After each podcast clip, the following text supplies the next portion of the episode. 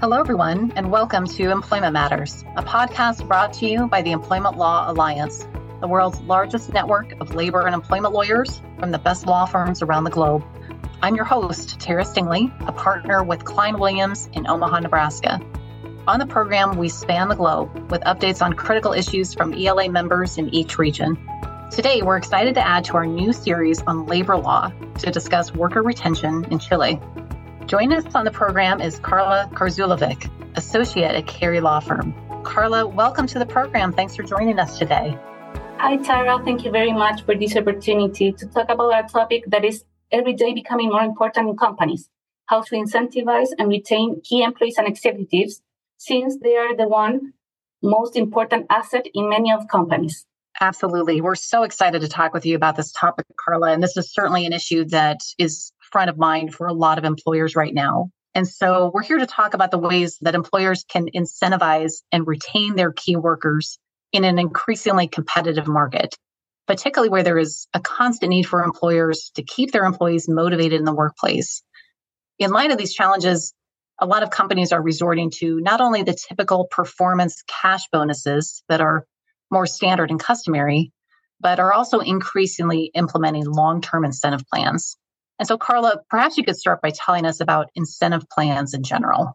Of course. Incentive plans are a mechanism to compensate employees in addition to what is mandated by law, with the purpose of motivating them to reach a better performance. Also, depending on the type of incentive, in many cases, the main objective is to retain specific employees for a certain period of time, whether short, medium, or long. In general terms, this benefit seeks to reward, on the one hand, performance results, which may be of the employee individually and or the company as a whole, and, on the other hand, to reward the employee's permanence in the company. These criteria, permanence and performance, may be applied as sole elements or as copulative conditions for the vesting of the incentives. It is under this scenario that stock incentive plans are gaining more importance as incentive schemes. And perfect. Could you explain to us what we mean when we refer to generally stock incentives? Of course, a stock incentive is a bonus that, instead of being paid in cash, the employee is granted shares or a benefit associated to shares. The shares involved can be either those of the employee itself or of a related company, which is usually located abroad. There are several types of share incentives, being the most common stock options. Through this scheme, the employer grants the employee the possibility of acquiring shares, usually at a lower price. Other types of stock incentive are restricted stock units, known as R S Us, which are shares subject to restrictions such as us remaining in the company for a certain period of time or non-compete obligations. In some cases, companies simply grant the shares to their employees at a nil cost, as would be the payment of any bonus. Finally, we may highlight the phantom shares, which are an incentive paid in cash, but calculated according to the value of the company's shares in the market. This way, the value of the company is still reflected for the direct benefit of the employees. And with a variety of options available to employers to recruit and retain employees, why would an employer or company opt for this type of stock incentive benefit as opposed to a cash bonus? On the one hand, by granting incentives associated with the value of a company's shares, whether stock options, R S Us, or phantom, the interests of the employees are aligned with those of the stakeholders of the company, since everyone benefits from the growth of the company and the increase in the value of its shares. On the other hand, the real value of this incentive is determined over time and not immediately, encouraging employees to remain in the company for a longer time in order to see the results of their work reflected in the value of their shares. In your opinion, are these incentive plans fairly common? A few years ago, these plans were quite common only in multinational companies in which the shares involved were those of the parent company abroad. However, every day it is more common to see this type of incentives in local companies, in which even the shares of the Chilean company are being offered to employees of a related company abroad. Likewise, this type of incentive is very useful for new companies and startups that do not have cash flow to pay bonuses to their employees. Through this scheme, they can incentivize their employees to be really interested in the growth of the company, seeing how this growth is directly reflected in their own benefit. and Carla, with you and I both practicing in employment law, and we certainly look at these issues from a legal perspective. If a company opts for a stock incentive, what legal considerations are important to keep in mind? Yes, of course. These plans do have legal special considerations that do not apply to an incentive granted directly in cash. In this sense, when implemented a plan of this type, a company must consider first that even if the share is held by a related company abroad, it is an employment benefit under the local employment contract. Consequently, it will be higher remuneration subject to taxes on Social Security contributions. Likewise, it must be included in an addendum to an employment contract, and its payment must be reflected in the payroll slips. From a tax point, depending on the benefit, there may be a special tax treatment to be applicable.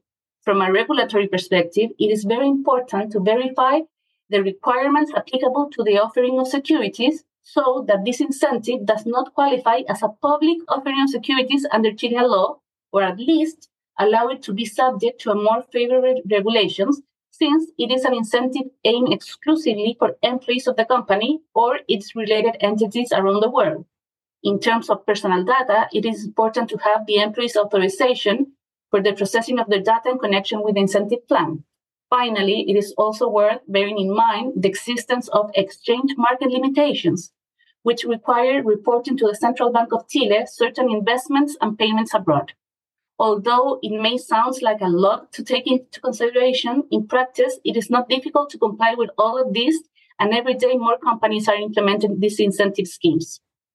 And it seems that we are living in a world increasingly without borders, or perhaps more relaxed borders with a more mobile workforce. And with these types of stock incentive plans, they are often of global application. With that in mind, what should employers keep in mind to make stock incentives particularly applicable in Chile? As you mentioned, it is very important to review the content of the plan that regulates incentives in order to verify that they comply with Chilean law. It is very common that this type of plans that are regulated at a global level contain rules which are not enforceable under Chilean law. For example, malus or forfeiture clauses are difficult to enforce here in Chile, especially upon termination of employment. In the same line, it is always necessary to adjust the rules in case of termination of employment to the grounds of termination expressly set forth in the Chilean Labor Code, particularly with respect to termination for cause, which in most cases is not in line with the circumstances regulated in a plan as cause. Another example is that these plans are rarely in Spanish, being always necessary to recommend their translation in order to assure the participants fully understand its terms and conditions. At the end, it is necessary to review the global plan under the scope of the Chilean law for having an effective and easy implementation here in Chile. Carla, are there any other particular requirements that are unique under Chilean law with regard to stock incentive plans? In general, what we do to having uh, implementing these uh, global plans is to keep the global plan as an umbrella regulation and prepare a sub-plan or annex with special regulations and considerations for Chile. This way, it is sought that the adjustments of the regulations for Chile is not disruptive with respect to the global plan. And that makes a lot of sense. And so I'm sure as part and parcel of that, documentation and memorializing the parties' agreement is inherently important in structuring an appropriate stock incentive plan. And to that end, are there other documents or issues that need to be considered in implementing this type of plan? Yes. Even though there is always the global plan, we still recommend that a formal addendum to the employment contract is signed, stating the employee's participation in the plan and expressly accepting its terms and conditions. So at the end, the documents that are generally involved in a plan of this nature are the global plan, the annex or sub-plan for Chile, and the addendum to the employee's employment contract. This is in addition to the documentation that may be required for the transfer of the ownership of the shares to the employee's name, if applicable. And Carla, we've spent a lot of time today talking about the benefits of stock incentive plans and things for employers to keep in mind. From your perspective, as we close out our discussion today, are there any downsides or disadvantages to employers using these types of plans?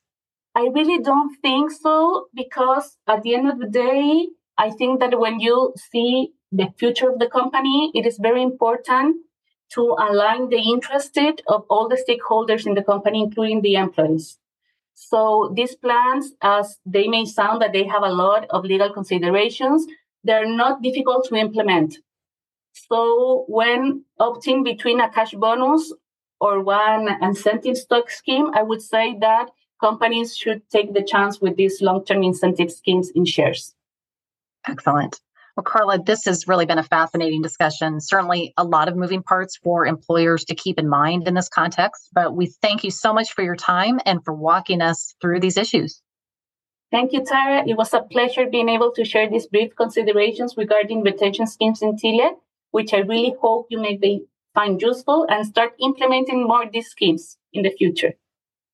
It was a pleasure to talk with you as well. Thanks for your time, Carla. And thank you, listeners, for tuning in. If you'd like to connect with Carla, please click on her bio in the description of this podcast. We also encourage you to reach out to any of our lawyers around the world by selecting Find a Lawyer on the E L A website at E L A dot law. In addition, search the E L A website where you can sign up to receive invitations to our upcoming webinars, download white papers and on-demand content from our online library, or access the E L A's exclusive Global Employer Handbook. You've been listening to Employment Matters, a podcast brought to you by the Employment Law Alliance, the world's largest network of labor and employment lawyers from the best law firms around the globe. I'm Tara Stingley. Thanks so much for listening.